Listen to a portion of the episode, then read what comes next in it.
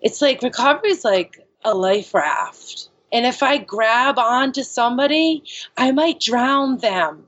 So it's like you've got to get on the boat where they're going to help you with the life raft, put that on you. They're going to put a life jacket on you. That's the big book. And they're going to teach you how to row. They're going to show you how to row for yourself because to like get in there and and have somebody do it for you. We've done that. That's called drugs.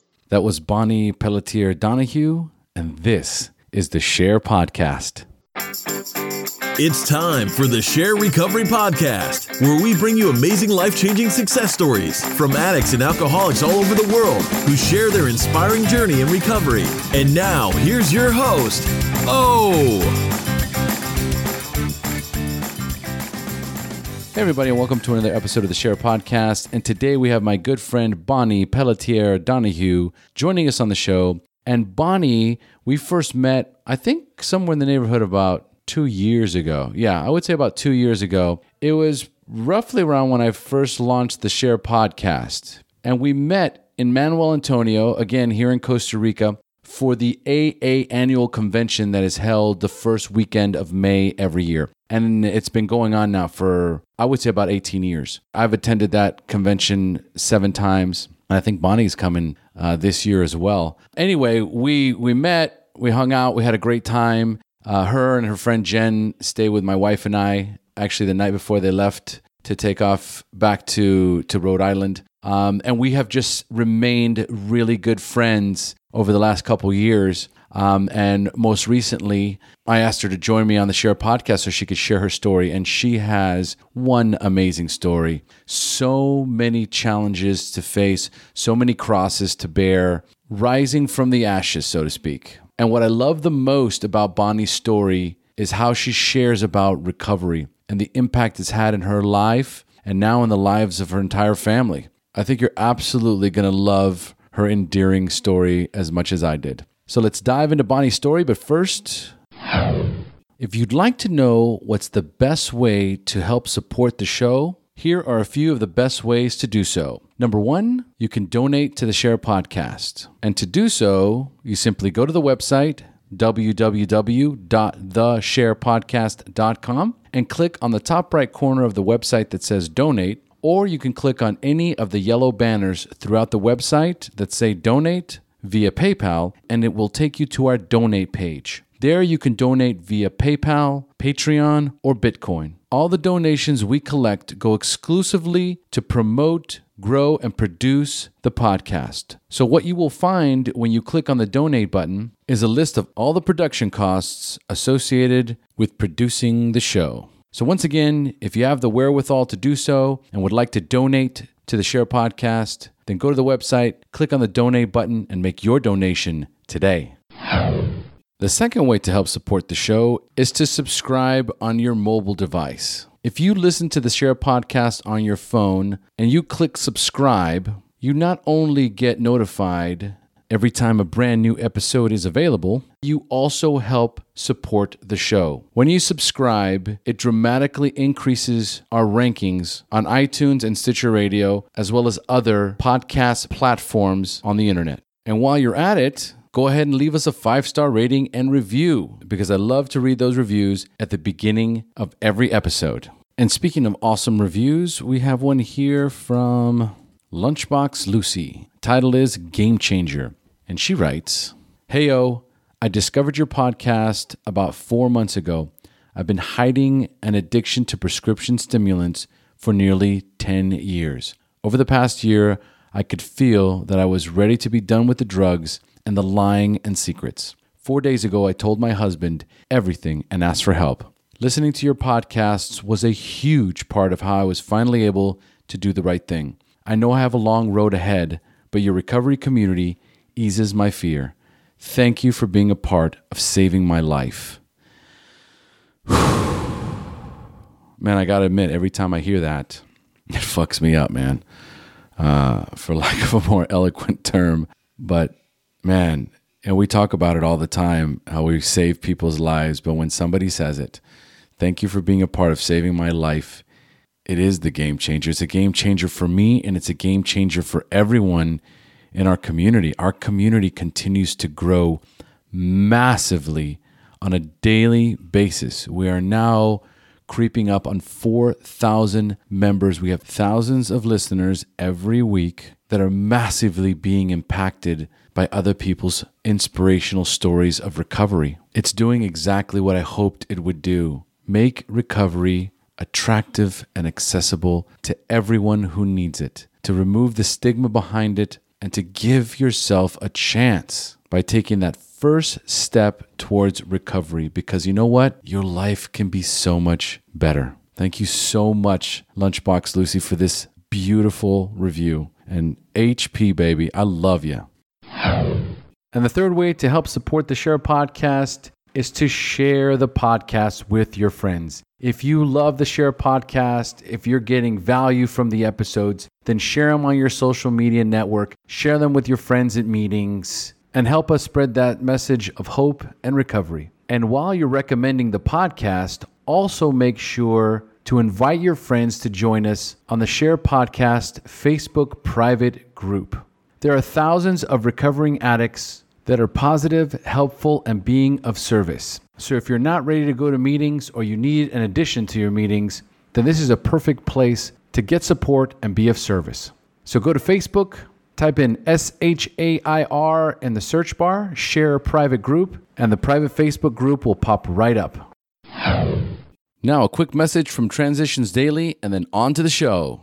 Would you like to join a free, anonymous online group that offers a daily topic email with popular recovery resources accompanied by a secret Facebook group for discussion? Then go to dailyaaemails.com for more information about Transitions Daily. And don't forget to share dailyaaemails.com with friends, in meetings, and with sponsees in recovery.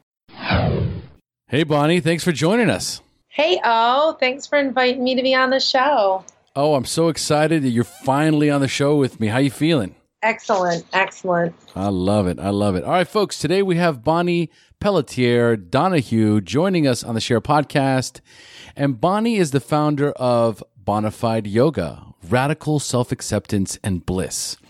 Bonnie and I met two years ago when we both attended the International AA Convention here in Manuel Antonio, Costa Rica. Bonnie is a Y12SR yoga instructor and has dedicated her life to yoga and 12 step recovery. Does that sound about right, Bonnie? Well, my kids.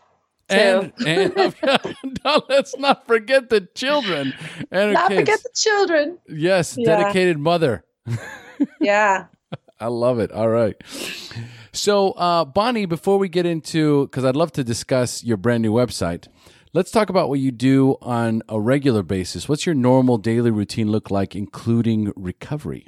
Well, what pays the bills is I have a, a business that I have to get up every morning and take care of. But the first thing that I do in the morning is I get out of bed and I hit my knees and I ask to be a channel and a vessel of message to move my ego out of the way and to help me be of service for the day. And then I um, I do minimum of five sun salutations and um, I just try to tap in, connect to the day. Because right off the bat, my head wants to go to the list of things I need to do. and um, I need to slow that down and become present in the moment because that's how I survive. And then I usually hit a meeting and then I do the early bird meeting. Which is a great, big, huge meeting here. It's a step meeting in Rhode Island. Excellent. And then I hit, uh, I go to work and I do that first job that I have, that business, and get that up and running. What is that? What is that business? Oh, it's a dive bar. oh, I forgot about that. this is like me when I when people used to ask me, "What do you do for a living?" and I'd be like, "I have an e-commerce business online." Oh. Not I'm oh. in the gambling business. It was so wonderful. Like you were so inspirational to me, and that was a big conversation that we shared. I don't know if you remembered, and it was like I have I had like a shame attached to that. Yeah. You know, it was like it, it it's where I'm supposed to be right now, doing what I'm doing. You know, I say if I was like a, a baker or a candlestick maker, I wouldn't have had to really put recovery so far in my face. Right. I've allowed it to go to the wayside, but I have to be um, strong in my practice because I've got to go in and I've got to look at the demon, you know, booze, and I have to just let it be what it is. Know that I can't have it, others freely can. I just can't, you know? So that's it. So I do that. I hit my practice first, a little bit of yoga, a little bit of bring God into it, prayer, meditation. And a lot of times I'll go in, I'll plug in a SHAIR podcast or um, excellent another recovery type, um, you know, inspirational. You know, and I, I'm blessed to be able to do that in the morning. Not everyone can go into work and do that. You know, so I listen to that in the background and um, I just follow that throughout the whole day.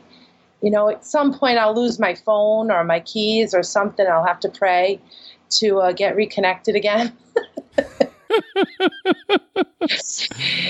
you know, and then other days um, it starts off because some my children, two of my daughters are a little bit older and a bit more independent now. The middle one is driving, and the youngest one is eight, so she still needs my guidance getting ready to school and whatnot. So you know, we do the school routine as well. But a lot of times, the youngest one, she'd come with me to a meeting and then go to the bar after. That's got to be. You've been. We had this conversation two years ago, and I'm not judging because, like I said, I just got out of the gambling business, and I had that same feeling.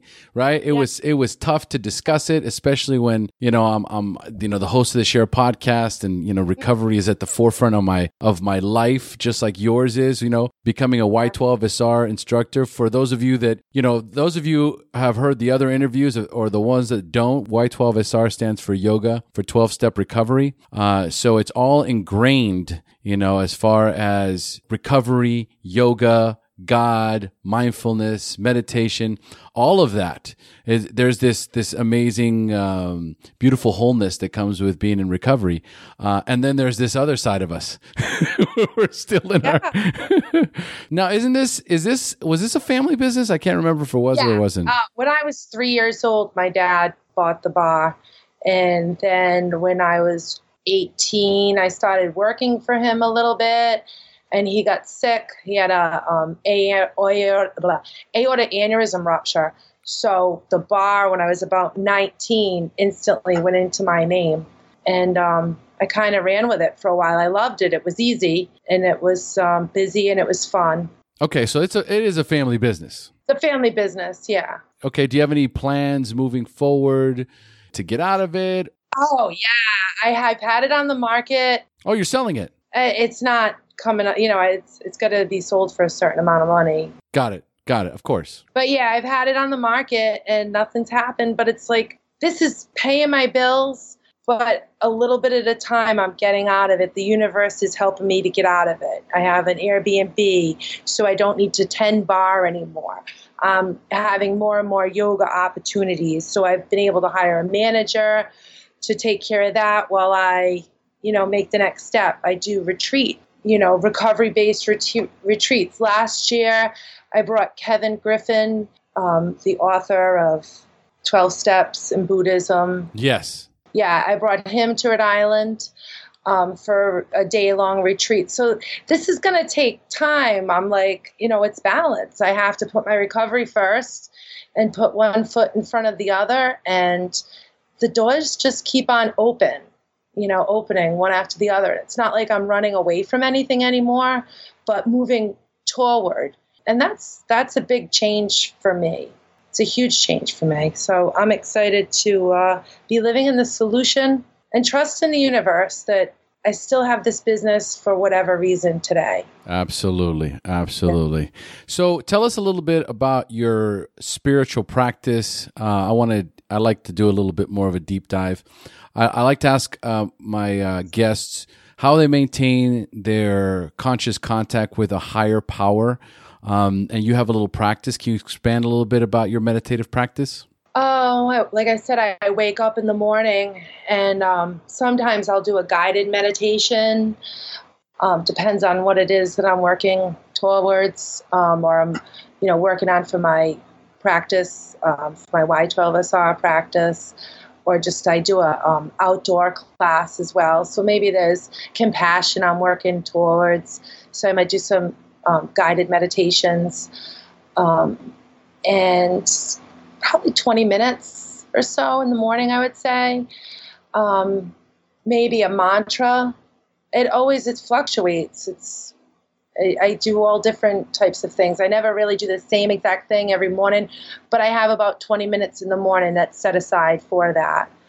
Then I do a minimum of five sun salutations, and I usually set an intention in the morning of just like inhaling, bringing my hands up overhead, pulling a little bit of sunshine, a little bit of light and love down into my heart, taking my thumbs and putting it at my heart and setting an intention for the day you know, um, and then exhale, forward fold, and allowing just life to just turn upside down for a minute. And I do that at least five times. If I don't bounce into a little yoga practice, um, little extended, whatever it is that I feel like doing that morning, stretching out, um, and then go about my day until I get jammed up again and I have to do it again. just keep breathing through the day, conscious breaths through the day. I, there was a time in my life where I smoked cigarettes as well, and um, I was about five years ago, and that was pausing and breathing. I gave that up for more breaths in life with yoga. That must have been rough. Oh, it was easy. Smoking? It was easy. Smoking and doing yoga was easy? Oh, smoking and doing yoga? No, that wasn't easy. Right. Okay. That's what I was saying. I'm saying that I'm sure that that was conflicting oh, with your yoga uh, practice. Well, you know, so isn't drinking and doing yoga. so were you doing? Yeah, were you drinking and doing yoga?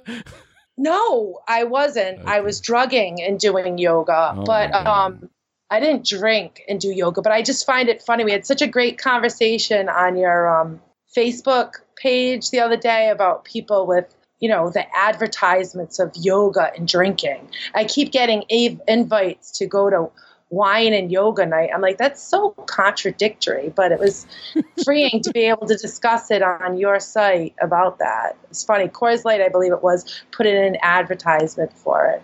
It's disgusting. I thought it was it's offensive. It is. It is. But it's uh it's what's going on you know? But it i and, and i have to remember i did that. I used to like go to therapy go to yoga smoke pot and then try to i have no idea what i was doing. But it took me to where i am so i guess you know maybe there'll be hope for them too. Well i'll tell you this much. I'll tell you this much. There is i mean as disgusting as it is the cool thing is is to know that the way that society is shifting, social media is so powerful that it's so easy to see what's trending. And we know that as a culture and as a society, it's shifting in that direction where it's mindfulness, it's yoga, it's uh, it's better eating, better diets.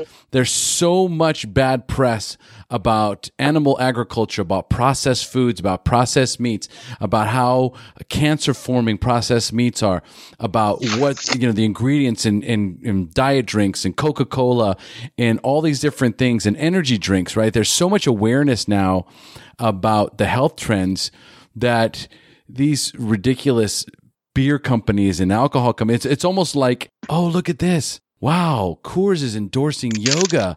Wow, then I'm going to get behind Coors, right? Like there's almost that they're they're they know what's trending. So that's kind of a plus to know that that's where we're headed. Um, I think this generation and the ones that are are, are following uh, are not going to fall for all that media uh, oh, hype behind yeah. the fast foods. You know, uh, McDonald's sh- should be a, a, dying breed. I, I, I don't see that happening anytime Well, you know soon, what? But... I was in Lake George, New York, in the Adirondacks uh, last weekend, and there was a McDonald's out of business, and I was talking about that. I'm like, that's so funny, you know. You actually saw a McDonald's out of business? I saw McDonald's out of business, and I'm like, that's so funny because you know it's just a it shows where our culture is shifted. And our culture has shifted and i was on the forefront for it since you know being in the alcohol business. This is what people did. People after work they were young um, in their 30s they would get out of work and they would start to drink. Most of them were drinking during work You know, they, at lunchtime they come in for a liquid lunch. People don't do that anymore. People are healthy, getting healthier.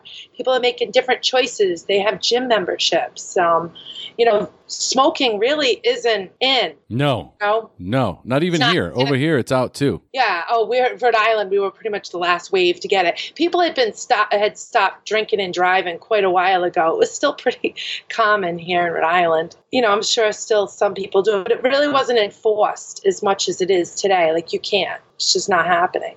So I think, like you said, the trend in society, people are they're healthy, getting healthier. There's a good shift. So I mean, if some people are drinking and going to yoga, I just trust yoga. I know that if you get involved in the path of yoga and you study it to what the eight limb path it means, the niyamas and the yamas, it's going to get you. You're going to say, "Huh, I really don't want to drink." Well, and and I will say right, and I will say this much. I will say this much. My you know, my wife is a is a yoga instructor. Uh, she's a wellness coach, right? And she is not an alcoholic, right? And she'll have like a glass of wine when we go. It, usually, it's family stuff. You know, she she almost never drinks at home.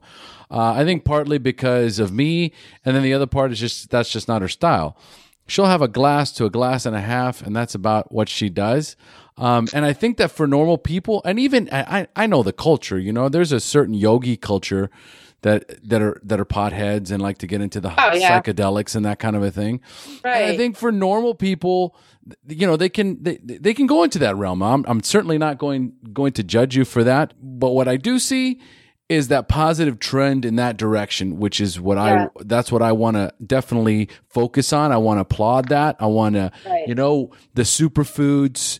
You know, they're so Right. they, they're so beneficial to cleansing, to detox, to you know, getting those vitamins and minerals, um, antioxidants that we don't get from you know Right. regular foods because of just how you know we don't know how things are grown today it could say organic uh, you try and be as organic as possible but you know we're seeking we're moving in that direction and i and i i love that that's why i like interviewing people that are doing yoga and people that are in that realm of personal development because it you know you know there it's all congruency Right. we don't smoke. You know, we don't eat fast food. No. I think it's a. I've. I mean, over here in Costa Rica, like you drive by a McDonald's, and I don't care what time of the night it is. There's people in there on oh. the drive-through, in inside the restaurant. It's just like, is it ever gonna end? I wonder. So to hear that, it's like, oh my god, really? Is this? You Yeah. know, I- I'd love to know how how often that happens. But if things continue in this direction, then the reality of what you're putting in your body is you can't deny it. You can't deny that that if you're putting McDonald's or Burger King or Taco Bell in your body, those are all toxic foods that have no nutritional value, um, and they're not serving you. No, they're not. Not at all. No, no, no, absolutely. Well, listen, we could do this for for hours, but uh, yeah they they definitely like they definitely have um you know like i i even think of i was born in 1972 you know we did not wear bike helmets i drove to the store to buy my mom cigarettes for 40 cents you know we sneak one once in a while um, you know i was eight years old you know that's the culture that we grew up in we Yep. drive to the beach and jump in the back seat of the car and grab dad a beer that was the culture that we grew up in. Um, my kids didn't grow up like that.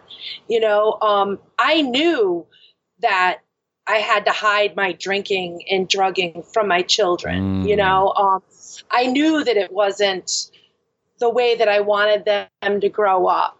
Um, and you know, they grew up wearing bike helmets and car seats. They're safer. You know, my daughter loves to eat healthy. She's, you know, she she wrote something not that long ago. She's 20 years old. She's absolutely gorgeous, and um, she wrote something about you know in college treating yourself good. You know, take a nap. nice self care, self care. You know, That's and I'm like that's and that's a gift of sobriety. You know, that's definitely um that's definitely why I got sober is to change the power of example for these girls. Yes, and To- it's true. Yes, Yeah. absolutely. Yep, yep. My mother, my mom didn't have that. You know, my mom was a woman, um, you know, who passed away at 50 years old. You know, she, the, the only cultural things that were available to her was strong medicine to deal with postpartum depression, real strong shock therapy. Mm, You didn't yoga, you didn't go to yoga. right. You know, um, in those times, like that was definitely not something that was available here culturally to to relax, to redirect. It wasn't definitely wasn't available for them, but today it is. That is you know? just, and that's true. That's a great point. We, I hadn't given that much thought, but you know, the generation that we are part of today has so many alternative uh, uh, medicines that uh, are not toxic, that are not chemical induced, that that allow you to naturally cleanse your system, detox, um, and get well you know, without complicating things with, you know, before, you know, taking, uh, the- you know, the, the toxic medications that they were getting or, or more, God forbid, shock therapy is going to do more harm than good. Right? You know, it's, You know? it's, it's, it's no wonder that, uh, the longevity, you know, your, your mother passed away 50, terrible, terrible, but it goes to show you the state of what there was to offer in the form of medicine. They they didn't know better. They couldn't do better. You know, and and we get to stand. You know, over the last eighty years, there's been a solution um, that's worked. You know, the the 12 steps. And they've branched off into over 200 different 12 step based modules that that help people get healthy, getting healthier, become part of the solution. It's amazing. It's it's beautiful. It's wonderful. And you know, I love what we're doing, which is we're not anonymous, right? We're not high, you know, uh, I I don't feel I need to be anonymous. I don't want to be anonymous and I feel like I'm doing a disservice by being anonymous, right? And I don't I don't I don't trample over the traditions. Uh but I'm very loud and proud about my recovery and you know anyone seeking recovery should be able to easily find it that's just how Right. my personal Yeah. belief and it's and it's happening it's happening all right so It let's is. let, let's dive in and let's talk a little bit about bonnie so first Oh. of all um, how old were you the first time you drank or used drugs and more importantly how did they make you feel Oh, I don't know. I mean, I mean, I remember being a little girl going out to dinner with everybody and getting to get a cream de mint parfait that had cream de mint in it. You know, um, I remember being little and getting it and being excited because I had alcohol. um, so when I was 13 years old and the cool girls had invited me to a uh, a party at the house, um, I went before a school dance and and they opened up the liquor cabinet and we all pretended that we drank all the time. None of us probably did. So I had probably like an eight ounce, maybe ten ounce glass of cream de mint. I got so sick um, at the dance, and I got in a fight with my best friend. So, and that's pretty much how my whole drinking career went. I would drink, I'd get drunk, I'd get sick, and I'd get in a fight. oh my god i love Sums it up. it Sums it up. what an amazing Yeah. story bonnie thank you so much for- No problem. No problem. But it was just like that, and, and in and out of one debacle after the next, and right. changing changing friends, changing groups of people that I hung around with, changing all different kinds of exterior things, and never really changing me. Okay, know, I um, got you. Okay, well, we're gonna dive. like okay, we're gonna dive into that. Uh, eh, by the way, how much clean time do you have, and when is your anniversary date? My anniversary is October 16th and um, What year? 2011. All right. So what am I, five years, nine months today? Awesome, awesome. I love it. I love it. All right, so you are officially warmed up now, Bonnie. Five years, 10 months. Five years, ten Yeah. months. Okay, I'm glad you could do the math because I couldn't. Uh, it's time for me to turn this show over to you. It's time for you to share your story, the battle against drugs and alcohol, the wreckage it caused in your life when you hit rock bottom, and then finally your journey into recovery up until today. So, Bonnie, take it away. Okay. Hi, my name's Bonnie. Um, I'm an alcoholic, codependent, all that other good stuff. I'm a woman in long-term self-discovery. I like that. I like, that. I heard that. I heard that somewhere along the line. Um, and uh, I, I, I, I, saw, I often say that my surrender. We have this road. It's called Route 95. It goes from Maine to Florida, um, along the coast of the United States. And um, I often say that my surrender was like dragging on the back of a bumper from Maine to Florida. And people would say, Would you like to get off? Would you like to get off? I'm like, nah, I, I got this, you know? Um, I just was, you know, I, I drank because I was uncomfortable in my own skin. I drank because I wanted to be there. I had these um, beliefs it, eh, that just were not true. Um, and I, I drank, um, I drank to change the way I felt about my myself. Incomprehensible demoralization. That's one of my favorite things that I read in the literatures. Um, it just ended up one debacle after the next. I want to say I was 17 years old the first time I quit drinking. And somebody else had said along the way that normal people don't try to quit drinking you know, normal people that have like a little sip of alcohol or they have a beer or like you said, your wife likes to have a glass of wine, they get that fuzzy feeling, that disconnected feeling and they, they, they put it down. But like I would get that fuzzy disconnected feeling and say, oh, I need to try like whiskey. oh, this beer is making me sick. Let me try something else here, you know? Um, so I want to say I was about 17 the first time I um, decided to quit drinking.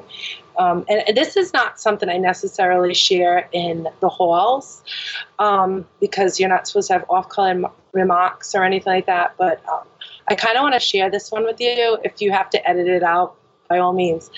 Um, so I was 17 years old and I had gone away. My brother had, my older brother was a police officer, and uh, he took my girlfriend and I down to Florida for a um, I don't know, I think it was five days uh, as a graduation gift okay. from myself. And he was going to keep an eye on us. He was 27, 28 years old at the time. So he's like, you know, just don't get in any trouble. I'm here if you need me. And we went and we were running all over the place, drinking and bumped into a singer from LA Guns, which was like a Guns N' Roses band, and we were just in Panama City, Florida, 17 years old, out of our minds, nuts. So I told my um, girlfriend, I said, I'm gonna like, I'm gonna lose my virginity this week. I love it, setting goals. I'm like setting goals, right? At 17, I graduated high school. I'm gonna go lose my virginity. So I found this really, really good-looking guy. He um, he worked at the Sun suntan booth um, where you know back then when 1990 when their highest rate of sunscreen was eight um, so I, what's up so anyways i go over and i'm like oh all right. So i don't know i get a date with this guy and i'm so excited. So we go out and he takes me out in his truck and I'm so glad my brother was keeping a good eye on us. So um, we takes me out in this truck and out we go and uh, we go to this beach and he reaches in the center console and I'm like all excited like oh he must be getting a condom out because we're gonna have sex now and he pulls out a book and the book is um born again Christian book and asked me if I ever considered Jesus Christ to be my person. Oh. So instantly on the spot I became a born again Christian. Um, like right then and there. That really, uh, you know, God, God had me. God had me really, really close. I just know that was a complete higher power moment. And um, I stopped. I, I, I like completely stopped drinking and tried to like follow this born again Christian path by myself, um, writing letters um, to this guy who lived in Alabama, and that lasted till probably November so that was probably in June we went, and probably till like November of 1990. And I had gone away to college. I got into college at Quinnipiac, um, and my roommate was a Christian girl. And we were going to church and I was doing really well and life was good. And then I went to a, um, a tutoring um, appointment because I didn't, I did so much drinking and whatnot in high school that I really wasn't that smart. Um, I missed a lot of stuff along the way. And um, I went to this tutor to help me, you know, get through it. And she just insulted me. She was like, Did you graduate high school? Like, and I was so insulted. I did not know how to handle it. Mm. Um, I left and I went to the hockey house and I drank. Um, and that was it. That was it. I drank. And then I drank and I drank some more and I didn't go to class. I dropped out because when I drink, I drop out. I drop out of whatever it is that I'm doing, Right. you know? Um, so that switched that track and brought me back to work for my dad. And my dad wasn't too happy about it because uh, he wanted to see me go to college. He wanted to see me do well, but I just, I, I, I just wasn't ready for it. You know, um, I drank at it, and then then then I couldn't do anything. So back to uh, working at the bar, and life was good because I didn't drink in the bar. I didn't drink in that bar at all, and I worked. Um, and I met my first um, ex-husband down the street at a different bar. he got me at, would you like a Miller Lite? Um, and I was about 20 years old then. And I, I want to say, like, I quit drinking with him like three or four times. You know, we ended up getting married when I was 23 years old. And um, we built a house. And I had, uh, I had my daughter, um, my daughter Maddie, and I didn't drink. But I met a young woman. Well, I knew this woman. I met her in high school, and we reconnected. Um, and we used to go walking all the time. And she would talk to me about Alcoholics Anonymous, how she started going to Alcoholics Anonymous, and how much it saved her life. And this was at that point, I just didn't drink because I just became a mom, and I was really into it. I think like I just was changing my life, and I was doing well and I and I would love these conversations I'd have with Joanna. Her and I would go walking all the time, and um, and just raise, we were raising our kids together. Like you know, I'm married, and we'd meet up, and we were talking about having little six month old babies, this, that, and the other thing, and and she would talk to me about her her experiences with AA and how much her life was wonderful. So then something happens. Maybe I drink and I lose contact with her. I don't know. But she's going to come back in the picture later. So I, um, I'm doing well in life, and then I had this uh, aneurysm rupture, a brain aneurysm, um, and it, it like bled and healed up. So I was in the hospital for a while, and they did a major surgery on me, and I was fine was back out. I was doing everything that I was doing before, but I didn't drink, um, and my life was good. My life was really good. I don't know if you can see this pattern. I don't drink. My life is good. I drink. I, I drop out. You know, and uh, Brad and I had a challenge in marriage um, because I didn't have any skills Right. to um, to say what I mean and not say it mean. Mm-hmm. Um, and Brad, Brad's Brad's Brad. You know, try to fix and change all the things about Brad. And um, I was dry, not drinking, and it was about three years. And then I drink, and then I go out and drink, and I'm like a binge drinker. You know, I'm drinking at uh, people, places, and things and situations in life that aren't going the way that I feel that they should be going.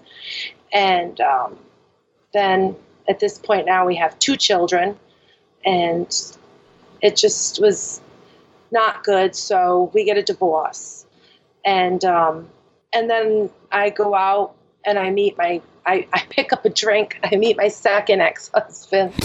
Um, Wait a minute. Wait a minute. Wait a minute. Hold on. You're still married though, right? Oh, then I get divorced, and then I'm trying to fast this up a little bit. So Brad and I get divorced. Um, we have two children together. We get divorced. Okay. We were married for eight years, together for twelve. Long Um, time. Long time. Yeah. So we just, you know, we we we, we need to get away from each other. It was terrible. I was not good. He wasn't good. We get away from each other. He's a every other weekend dad. Um, his girls love him very much. Um, so then I, I go out. I was on a period of not drinking for I don't know three years. I go out. I drink. I meet my second ex-husband. right when Brad and I are like getting divorced. I'd been with this man for 12 years. We're getting divorced. I meet this other guy. When I meet this man, Chris, um, at that time, I'm like, well, I'll just drink a little bit because I had had a little bout with um, with drugs for a few minutes, like three months of doing uh, cocaine, and I just it wasn't good, you know. So I I was my first trip into AA where I got saw, uh, everything got fixed to me really fast. I grabbed a book. I went to four meetings and I didn't drink for three years, but I was nuts. I just exercised uh, all the time and like yelled and screamed at everybody, and it was terrible to be dry, um, right, and and to not be living in the solution, but have the solution next to you, but you're not doing anything about it but I didn't know what I didn't know. I was doing the best I could for my level of consciousness, you know, um, and that's just where I was. So I come to I come to meeting Chris, and Chris was talking to me about, oh, you know, you know, uh, we're dating for about I don't know, two months and getting ready to move in together. Um, and I I asked alcoholically, um, and then I we had this like cool mushroom singlet. It was flat on one side, and on the other side looked like a mushroom. And uh, he had um, he had a map on it. He had gone to school in Bennington, Vermont, and um, and he had been hiking one time. And on this cool singlet mushroom thing that he found. It was a map and on the corner it was east dorset vermont. It was bill's house mad tom river road marty's hideaway a train tracks. It was this really neat looking thing. And um, he would i loved it. I was so attracted to it. What i've come to find out later on is that was a map to bill wilson's house the founder Ooh. of alcoholics anonymous Oh, yeah, I remember this is, story. I remember this story yeah. now. Yeah, yeah, yeah, yeah, yeah, yeah. This is great.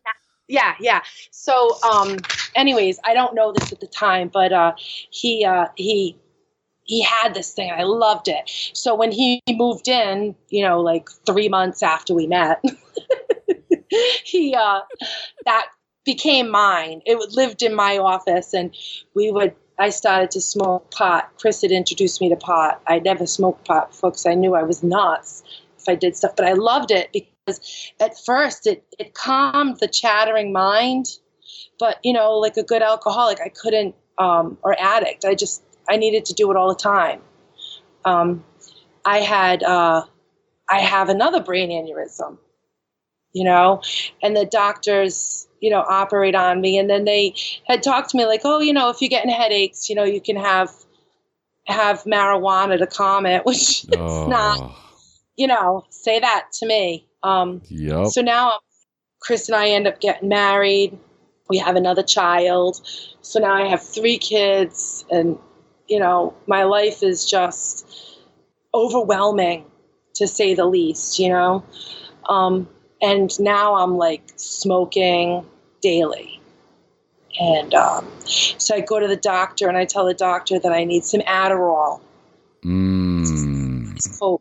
And they give me Adderall. So now I am like high, low, high, low, and it starts all day long. And this is like for a good six months. I'm really like high to low, high to low.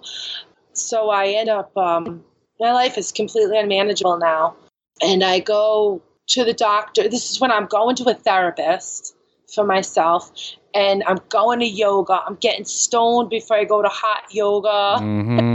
Yep. um, I'm seeking any spiritual solution. And you know what? If if you're new and you're listening to this out there and you're drugging and you're drinking, do you know what what, what it was that I was doing when I was drugging? I was speaking a, seeking a spiritual solution to my human existence. And that stuff was working for me, but it's not sustainable. It was killing me. It worked till it didn't work anymore. And um, it wasn't working. I was um, I was a mess, and I was rationalizing and justifying it and manipulating medical professionals to say that it was all right, you know. Um, and it was a mess. So I end up um, I end up going to um, I end up going into the hospital um, to uh, to get some help. And when I'm in the hospital, Chris is like, "I'm done with this." He's out, so he gets papers to uh, take Emma away from me. Mm. But he's in there, and he's like, he's like, I love you, I support you, I'm gonna be your best friend, whatever you need. And so tell me about your business. How much money does your business, you know, and do you think that we could get the house in my name? And I'm like, whoa, you know, I'm sick and I'm a mess. And I'm like, uh, I don't even know what you're talking about. When we get out, um, I have the book to Alcoholics Anonymous, and I said, I know what my problem is. Um, the my problem is me and this is my solution. I need to go. And he said me too. And he gave me the papers to uh, take emma off of me. So now I, I have no solution. I don't know what to do you know um, i'm newly out of treatment i'm an absolute mess and now my daughter's leaving with the police and and chris is gone you know so i'd like to say i went to a meeting and i got all better um, but that's not what happened I tried to do it on my own by myself. I like white knuckled it. I'd go three weeks and then I'd go out and I'd drink and I'd drug. I did that for a couple months. But in the process of this divine, beautiful mess, um, a, uh, a partnership of friendship comes back between my first ex-husband and I, where he knows I'm a mess and he's like, you need to do something about this. And he's somewhat supportive to me and and and helpful to help me become the mother I need to be again, which was never expected but beautiful. Um, and it, and he wasn't trying to get back with me at all, but he was showing up. He was showing up um, and and helping me uh, get back on my feet so I could be there for my kids. And he had this amazing woman who was dating a woman who was in his life who was like helping. She was like an angel, this woman, Amy. She was an angel. Because I remember like crying to her one day, like, because she was she was a nanny at one point. Um, Think she was like Julianne Moore's nanny or something at one point in her life. And I remember like crying to her and being like, I don't know what to do. I don't know how to take care of these kids. And she's like, you know what to do. You know how to take care of kids. Just sit and read her a book. Emma was two and a half years old. So I sat and like, she was just an amazing woman. Um, Amy. She helped me out a lot, you know. And these unexpected visitors popped up and started to help me out. And I think my faith continued to grow and grow and grow. I finally somehow I, I got into a meeting. Um, I called the central service and I said, I need to step back into life. I need to get into life. And there was a meeting called Step into Life.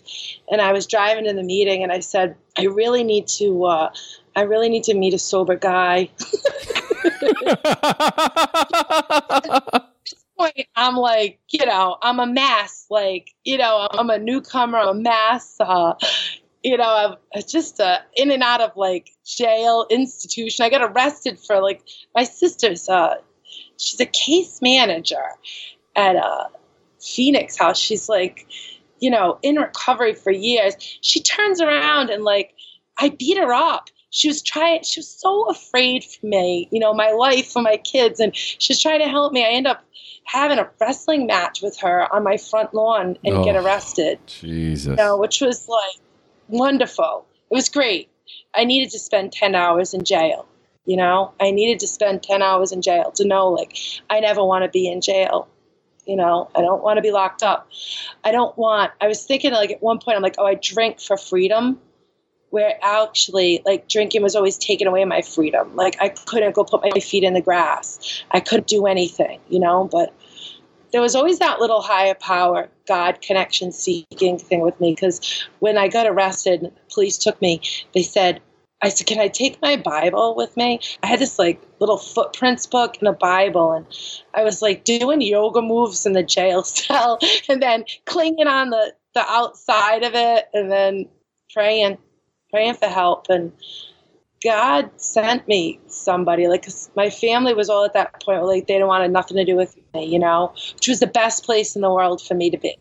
Right. And brother sent this friend of his that he knew was spiritual. My brother had been a, my brother was a former policeman. He had retired from the the force, um, and he sent this man um, Earl, who I have not seen since. You know, and Earl picks me up after like ten hours in jail, and and he he takes me to um, he takes me home and when he's sitting outside my house with me he puts his hand on my shoulder and starts speaking in tongues. I'm like, what are you doing? You know, I'm like, what is what is this?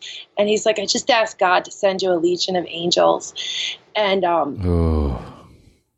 That's the recovery program to me, Omar. You are an angel. Like there's so many angels that are surrounding me, one after another, and and we surround them. You know, it's just you know, recovery is amazing. It's absolutely amazing what it does for people.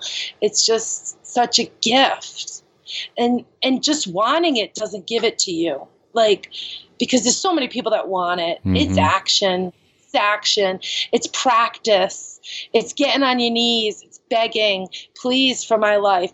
I mean, when I drank, I ended up on my knees anyways, puking all the time well just do it first just just get on your knees first protect you from that and it was just one after the other um, and healing like you know I, I mentioned earlier my mom passed away. I was mad at her for dying. I was mad at her for being weak and not being strong enough to take care of herself. I had no compassion for that woman. I had no idea. It wasn't until i sobered up this time that i realized that a a woman lost her life because it was always me, the victim, 50 year old, my mom died, you know, oh, no, no, a 50 year old woman lost her life, and her life was a hell of a lot more than just me, you know, that was cut short because um, she didn't have the tools to do what it is that you and I are doing so freely today, you know? Yeah. So there was my big surrender, and I finally I went into this meeting called Step into Life, and and Step into Life. There was all guys in the room, just as I ordered. and were remotely attractive. They were all healthy. they were all too healthy. Uh, one of them came over to me and uh, he handed me this book called Living Sober, and um, I grabbed it and. Um, and and he said, you know, we have another meeting on Friday night. If you want to come to it, um, and and uh, we go out to dinner afterwards and they told me about the fellowship you know and i went to that meeting i got all dressed up and i went to that meeting and and and he took me over and he he introduced me to our other friend jen Oh, get out. Yeah, Jen. yeah he introduced me to jen and and she like she called me right out on it you know and uh she never told me what to do. She grabbed me by the hand and she showed me what to do. And and and the women of AA just like grabbed me in and and and told me like these little simple things like, yeah, you shouldn't be dating because you're still married. you know, uh, you've got nothing to offer anyone. You know, and um, Ooh. and I and I and I I was able to see uh, how messy my life was, and I wanted my my daughter back. I wanted custody back of my youngest daughter. Um, and I wanted to be able to show up. I wanted my other daughters to, to be proud of me. You know, Madison was 12 years old, um, and uh, Sammy was 10. Emma was two and a half, and, and they needed their mom. I knew what it was like to grow up without a mom. I couldn't do that to them three, and I, I needed to um, to suit up and show up. And the women of AA did it. They showed me the way. They didn't tell me what to do. They showed me what to do. And they they like they loved me. I was so funny. I remember I found the 11th step prayer and I went running into uh, the meeting and passed them out to everyone like I was the founder of it. and they just oh wow, that's great. Thank you. And like, come on, like we know today what that is, but uh yeah, I, um, everybody pulled in and rallied. Um, I had uh, my sister didn't talk to me for a year. Um, that hurt, but it was necessary, and uh, we have a beautiful relationship t- today. Better than one we had before. You know, um, it's wonderful. I love her very much, and uh, I all my family. It's amazing. It's amazing. My whole family is um, they are my life. You know, I, I do a living amends daily and just sometimes keep my mouth shut. And they're all surprised by that. I don't tell them what to do. I, I just, which was different for me, you know, um, I just, I'm the change I wish to see in myself. Yes. I don't do it perfectly at all, but I, I, I do it. And I can show up for them today. It took some time, but, you know, time, things I must earn. I'm finally earning them, and, and I'm all right with it. Um, my I like dad, that. I like that. Things I must. If those of you didn't catch that time acronym, things I must earn. Love it. yeah, things just kind of came easy to me, you know. And um, this this is you know doing esteemable acts builds your self esteem. These little things, you know. My favorite was um, rejection is God's protection leading you in a different direction, you know, and and it, it is. So I didn't realize that that singlet mushroom was um, was Bill Wilson's house, the founder of Alcoholics Anonymous, till I was up there. Jen had taken me up to the Wilson house when I was five months sober. And when I was walking along the road, that's when I had realized um, what that map was, you know. And, and I haven't, you know, I, I, asked him for it back. I haven't received it. He can't find it, but um, I trust that that thing is where it's supposed to be. mm-hmm. Mm-hmm. It's gonna guide somebody else, you know. It's pretty beautiful and amazing that um, I'm where I am today. You know, I've led retreats at the Wilson House, um, yoga recovery retreats, retreats. You know, um, couple, two of them, 12, you know, that was just so much fun, so wonderful. And, and all these things that I've been able to do today is just, it's just absolutely amazing. I have an amicable relationship, healthy relationship with healthy boundaries with two former spouses. It's beyond my wildest dreams, you know. I tried to run the first one over with a car. you know, and and uh and, and he works. He works at my place today. You know, a lot of times I don't talk to him about stuff. I have my dad filter it, but we're all right. You know, um, we have beautiful children together. We respect each other enough to have these great kids, um, and and that's all the kids want. They want two parents that are happy, healthy, and and doing the best that they can it's a gift. And all of this is because I hit my knees and I asked God to, to help me, to guide me, to show me the way. Just what amazing thing after another Omar, you know? I do. I went out to Costa Rica, you know, I took my, another one, I, when I was three years, with my first, well, actually, let me fast, go backwards again. My, um, my first trip I took, um, I ended up, you know, like getting custody of my daughter back again and um, reopening my business because I closed the bar. I cashed in my 401k, paid my bills for a year. I closed the bar. My dad reopened the bar and he kept it open for a year I took a whole year off, which I was so blessed to do. Yes. Um, people thought I was crazy cashing in my 401k. I said, I'm dead. I am dead if I don't do this, you know? And I just got really, I had to clean my life up for those girls, for myself. I was going to be, I wasn't going to make it, Omar. I was not going to make it. I was going to be dead. Mm. I wasn't. I wasn't. I was not going to be able to make it. And um, I have been able to make it, you know, to the other side, you know, to to to that I do wanna, you know, give my life to this process, to this program, to help anyone and everyone that wants the help, you know, but they've got to want it. And and I don't know, I mean, it's funny. I was on the front page of the paper at about three years sober, dancing with my daughter Emma um, at the recovery rally. And there I am on the front page of the paper. And then everybody knows I own that bar. It's been for like 40 years, you know. So who knows if God's using me to be like, all right, you can be sober and live and let live and just take care of yourself. I, I have no idea what lessons and blessings are coming through my beautiful mess. I have no idea.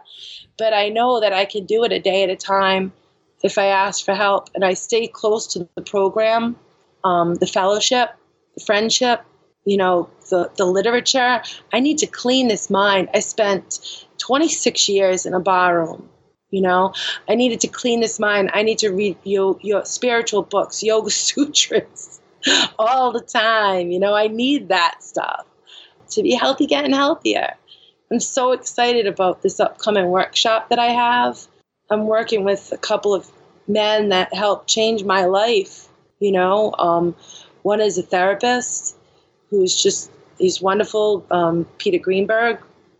And then another is Dave Asilo, who's an author and a yoga teacher. He's not in recovery, but um, he's just a human, you know, and he's amazing. He um, he did some journaling workshops and and asked questions and made me ask questions to myself. You know, when I do these like journaling workshops and and the yoga, it just all together really helped change the trajectory of my life. You know, I, I stopped um, I stopped speaking negatively about myself and, and mm. keeping it mm. positive. You know? And I didn't see a lot of this stuff for so long, Omar. I didn't see it. I didn't see it. It just wasn't in my realm at all, you know. But I, I know I love a. When are you getting them HP baby shirts? Because I love that. I know. There's there's a couple. Yeah, the HP baby shirts needs needs to happen. Uh, that's what's that's what's coming. I you know it's just anyway. We'll get to that later. I know. So yeah. So um, that's it. You know, incomprehensible demoralization happens when I pick up a drink. The way that I think, the way that I talk, the way that I act, all bets are off. There's no uh, there's no chance of serenity. You know, I don't, I'm not perfectly zen, you know, like I'm not like all day long, you know, that isn't like, oh, I'm so zen. Because that's not real life, you know. real life is crazy. But because of the practice of meditation, like, you know, you're driving down the street and someone cuts you off. Like, they cut me off. You know, that's it. He cut me off. Where's he going?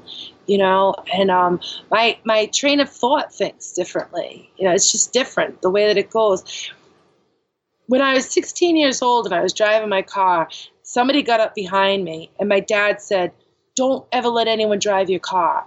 And i'm like what are you talking about? Like i'm not going to let anyone drive my car dad. It's like no don't let the person behind you mm. say how fast going to drive. Like you know let them get out of the way. Just drive at your own pace.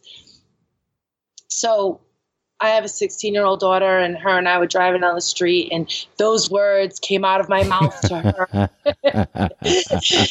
but because of all the zen you know all the reading all the meditation it means uh, i'm like oh my god that's what dad meant you know? And and i say that to friends. I'm like don't let anyone else drive your car. If someone's giving them a bad attitude or they're angry i'm like don't let them drive your car you know? And don't let them change your attitude. Let them be what they are. Embrace them. Love them for their ignorance remember when you were there you know, and, and, and don't go back there. Don't pick up that game of tug of war, you know, and, and when I say it to others, I, I repeat it to myself and um, I try to remember not to let anyone else drive my car. it's easy.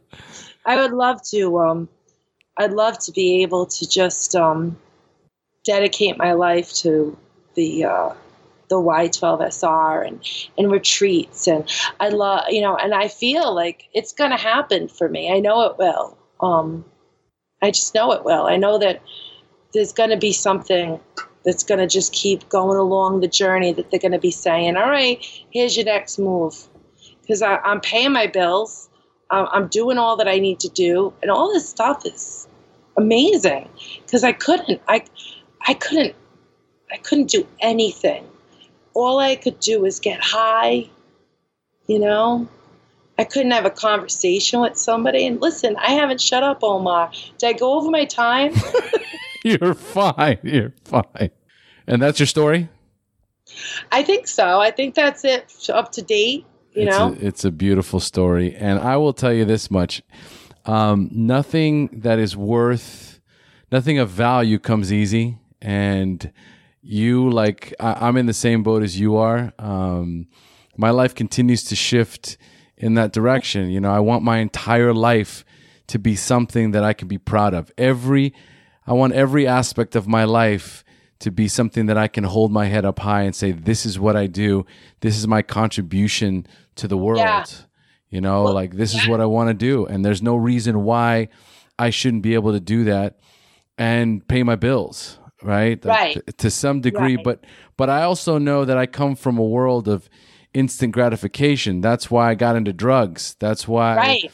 I, got into the gaming. That's why I've, you know, dedicated so much of my life to the the pursuit of power and money and prestige um, and significance uh, in that realm to be mm. considered somebody, uh, uh, you know, uh, you know, to to allow my ego um, to to fill, right? Mm. Um, and the ego allows you to do that because the direction it sends you to are things that you can do quickly, because it right. goes against all your moral fiber, all all the values that you learn your core values get crushed in the pursuit of, of wealth and power and prestige.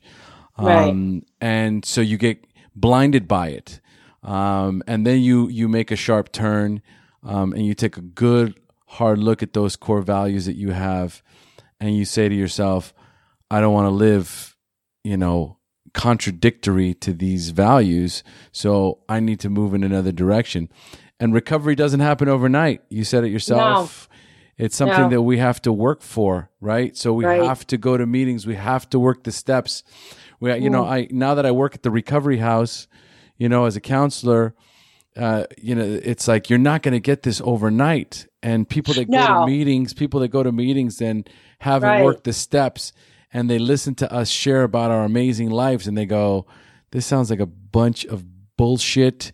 right guys, well it's a new language yeah. living in recovery we like we have a whole new language you mm. know and and and and and they and you learn it and it's wonderful but the language the language sounds very woo wooey and new age and you know whatever you know whatever however you want to coin the phrase mm. right you know and so they come in and it's like I don't get why you guys are so happy and this doesn't make any sense to me. And I keep coming to these meetings and nothing's happening. And it's like, well, if you don't work the steps, then what we then what comes out of our mouth is might as well be in Chinese. But I need to hear that. I need to hear the mass still. It's so important for me to hear it. I'll tell you, I have to retie this in. I spoke about the woman when I was 23 years old and I'd go walking and she told me how AA got was so wonderful before when I, I, had nobody else to talk to and via facebook i messaged her and i was all alone in my house and i said i think i need to go to aa and she messaged me right back and she called me and she said you should go to aa it works i don't go anymore i stopped going about a year ago i drink again my boyfriend um, i lost custody of my daughter if I heard the solution, I might have still said, "Oh, she's crazy." I knew how good she was. I knew how healthy that girl was.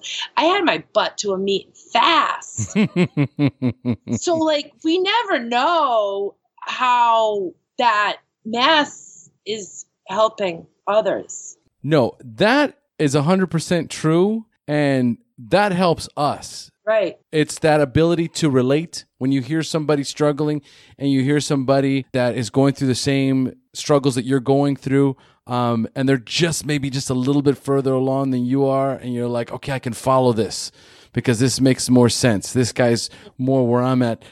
But there's people that have a lot more time and they talk about these amazing lives that they live. And there's those that, that just can't, they just can't connect with that because we're too far ahead of them. Right And so Right. my message to them is always I hear you, I get it, and Mm. you'll understand, you'll understand when you work these steps. If you Yeah. choose not to work these steps, then it's never going to make sense and just going to meetings isn't going to work. Right. It's just it's just not going to work. It's going to get old and it's going to get boring, right? Right. Because you haven't been able to have that psychic change that happens when you work Hmm. the steps. And so that's kind of the point of what I'm saying as far as the direction that we're going. Just like recovery wasn't Yeah. overnight, just like finishing our steps wasn't overnight, just like, you know, getting that X amount of clean time. One year is different than two years. Two years is different than three ah. years. Four years is different than five years, right? There's a reason. There's there's a trajectory that happens. It's not like cocaine. The minute I do cocaine, zoop, I'm No. there. Can I have some more? No, it's not like that. No, it's no, not. and so you have, and and and that's where we're at right now. I mean, me, you know, becoming a coach, and and then Right. you know, first starting here at the Recovery House as a counselor, and doing the podcast, and making all these shifts, and making these changes, and struggling financially is all part of the process. It's all going to happen slowly and over time. And so I believe that that's just the way it has to be when you're doing the right thing. When you're when you're doing the work you're supposed to, you don't become a yoga instructor overnight. None of it. Yeah. None of it. And if Yeah. you try and circumvent things, you can, but you compromise principles. And today I'm I I live a life of authenticity. I live a life of conviction. I live a life of principles. And if you ask me today, what is it that you do? I have no problems explaining to you what my life is all about that I'm a husband, that I'm a father, that I'm a person that is in long term recovery, that gives back, that helps others, that's a good son, that's a good brother, that's a good friend, that gives, that, that contributes positively to the world. And I, and that's how I will be remembered. And I work very hard to, to be that person. You know, and I and I think that's that's what we're doing. That's what we're doing. And Yeah. so, but it will come. We'll be able to do it full time. But you know what though? It's it's funny. Like I, I I have so many different little god shots that happen. Oh, that I just think like I don't I don't know. Like I try to stay out of my job, my place, but I've gotten called down there at night for like the friolator being out, and I went down there because the friolator was out and it was wing night, and um, there was a woman sitting at the bar that I had seen celebrate five years of recovery, like two months earlier.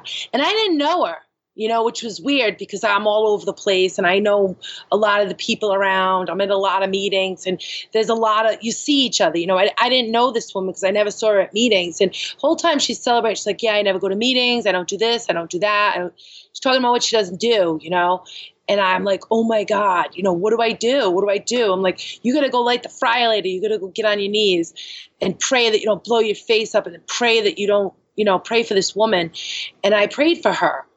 Um, and when she had come in, she was like, when I walked in the door, she's clapping her hands like, give me a shot of tequila and a Heineken.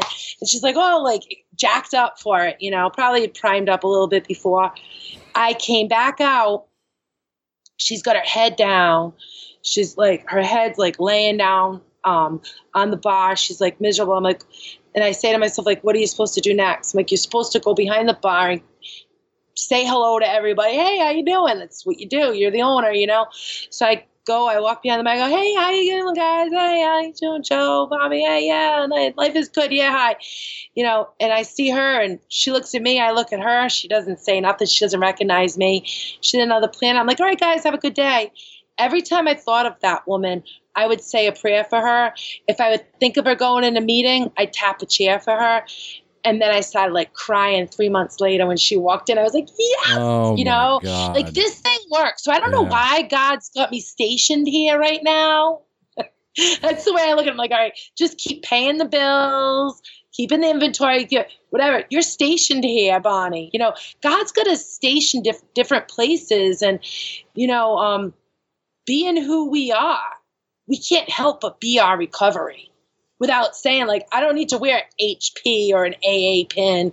I you know I, I do the next right thing. That's all I need to do. You know, um, and and and for that, like there's a lot of people I am anonymous to. There's a lot of people that don't know, Right. you know. And not only that, when I was drinking, I didn't believe that nobody didn't drink. That's true. Like, ah, you know. Let me ask you this though. Like, go ahead. In your bar, do you have like Yeah. a sign that says if you think you have a drinking problem, call this No. number? No, I do not. You know what I do have? Uh, if you get thrown out of my dive bar and you actually call me up, I give you an AA book.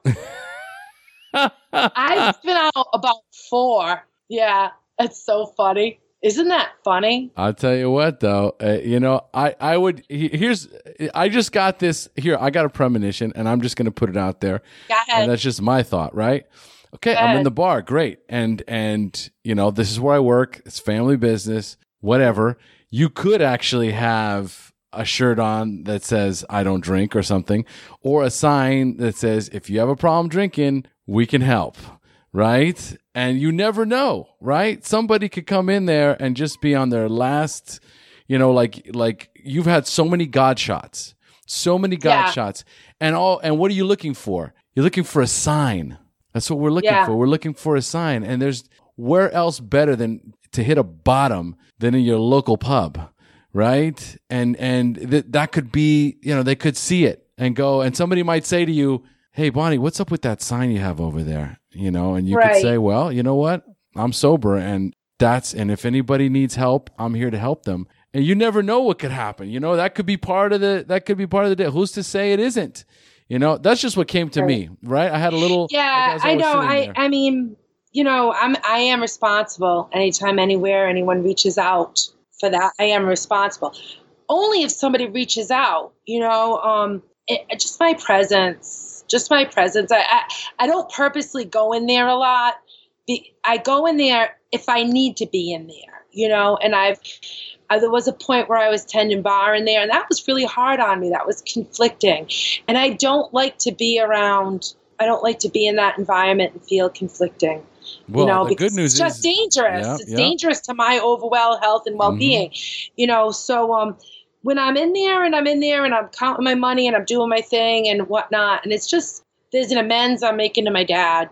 You know, being a good daughter, showing up for work, paying my rent, paying my bills. You know, I'm I'm I'm helping him live his life. He's 80 years old now, um, and uh, he's awesome. You know, he's a he's an amazing generation, and he, and he loves his daughter very much. You know, um, I'm the youngest of four, and I have his business, so I I do my best to um to show up for him and for that for that I do, and I and I I keep my mouth shut on that. well, the good news is you don't have to be in there. No, I don't. I don't. The universe has provided me with. I had this uh, Airbnb, which I love to do. Um, I have a woman here right now who's taking her daughter to Brown University from California, and and I've got to like do some nice stuff for them, and that's pretty cool. You know, um, women helping women, getting through the journey. I love that, um, and uh, it's great. Um, I got my little yoga gig going on. I love it. It's only going to get better Yep. and I, and and life is good. And who knows? Someday that place, you know, it'll be what it is till it isn't anymore. I own the property, um, and maybe someday it'll be an awesome coffee house, recovery bookshop. There's rooms upstairs. They could be recovery rooms with. Who knows? Not that I've thought about it. I know. I was talking to Tommy, Tommy Y. Um, you know Tommy. He does two minutes with Tommy on Facebook.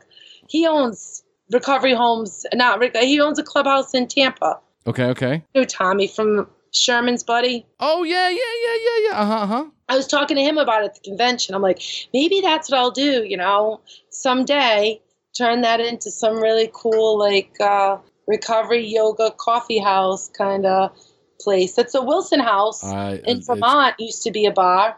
it's gonna happen. I, I that so. I believe a thousand percent. I think so, but for now, you know, for now, for my dad and and and for paying my bills, it is what it is.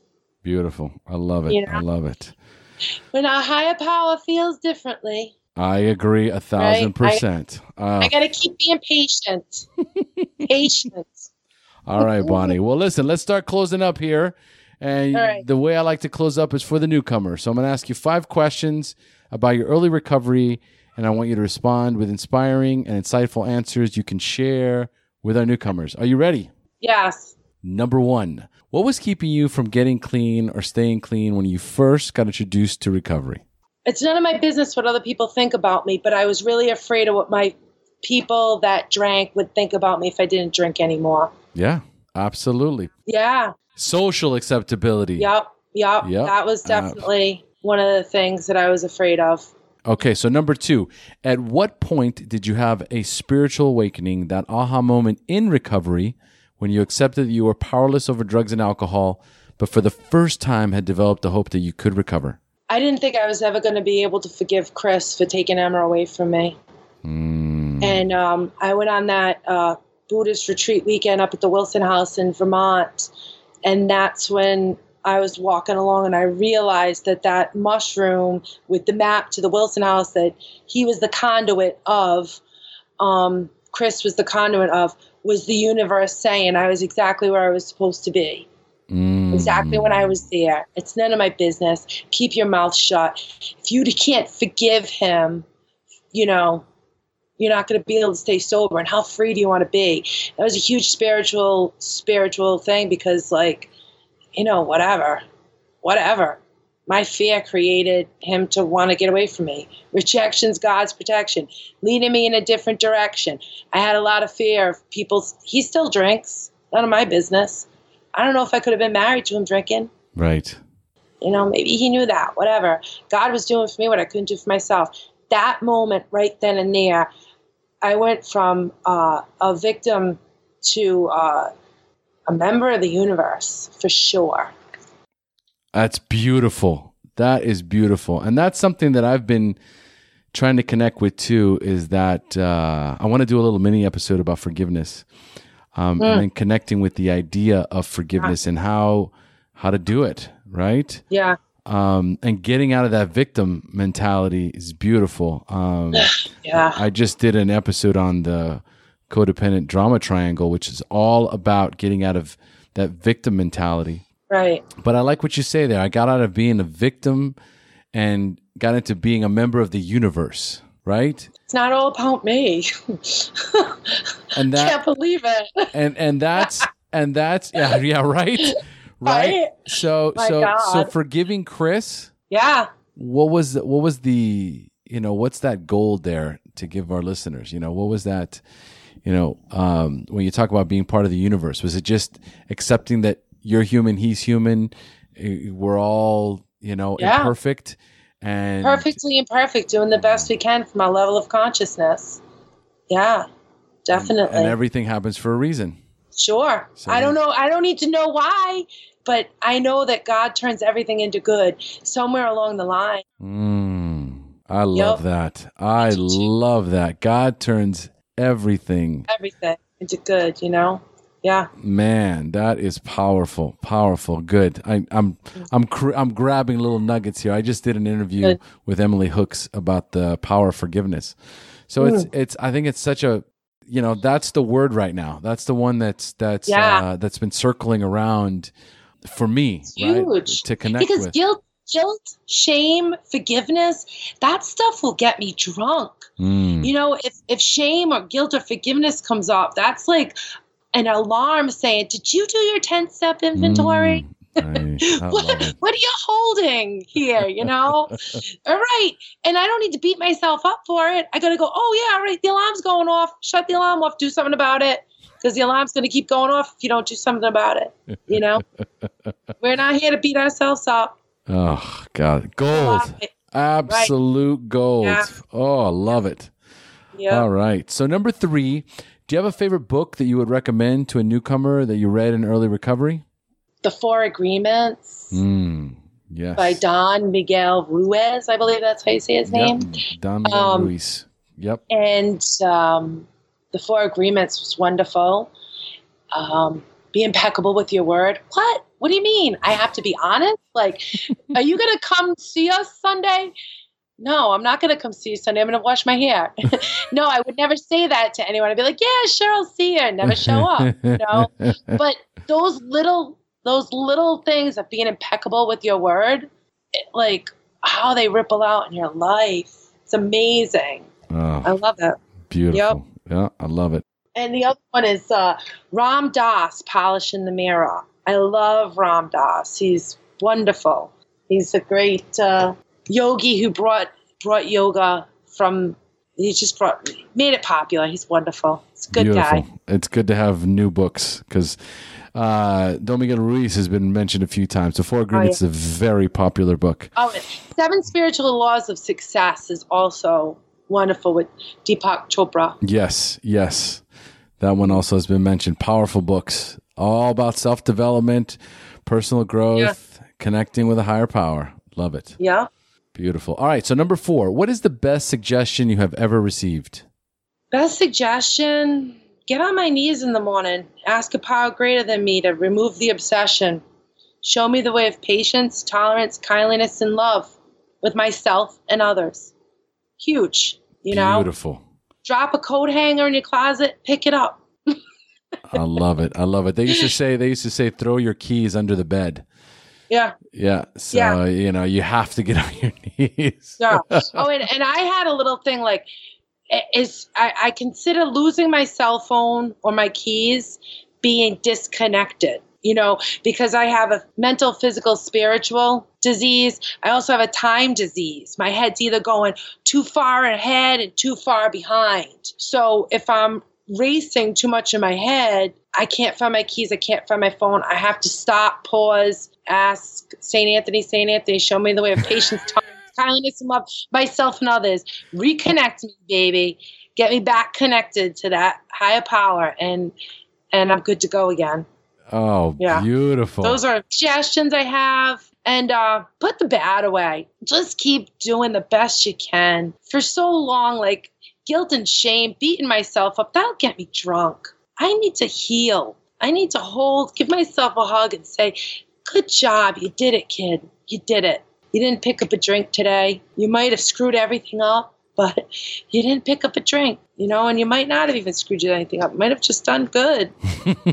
Who knows? Talk nice to yourself. That's the best thing I can say. okay, because that was going to be my fifth question. Wow. If you could give a newcomer only one suggestion, what would it be? Um, men will pat your ass, but women will save your ass. Stick with the women.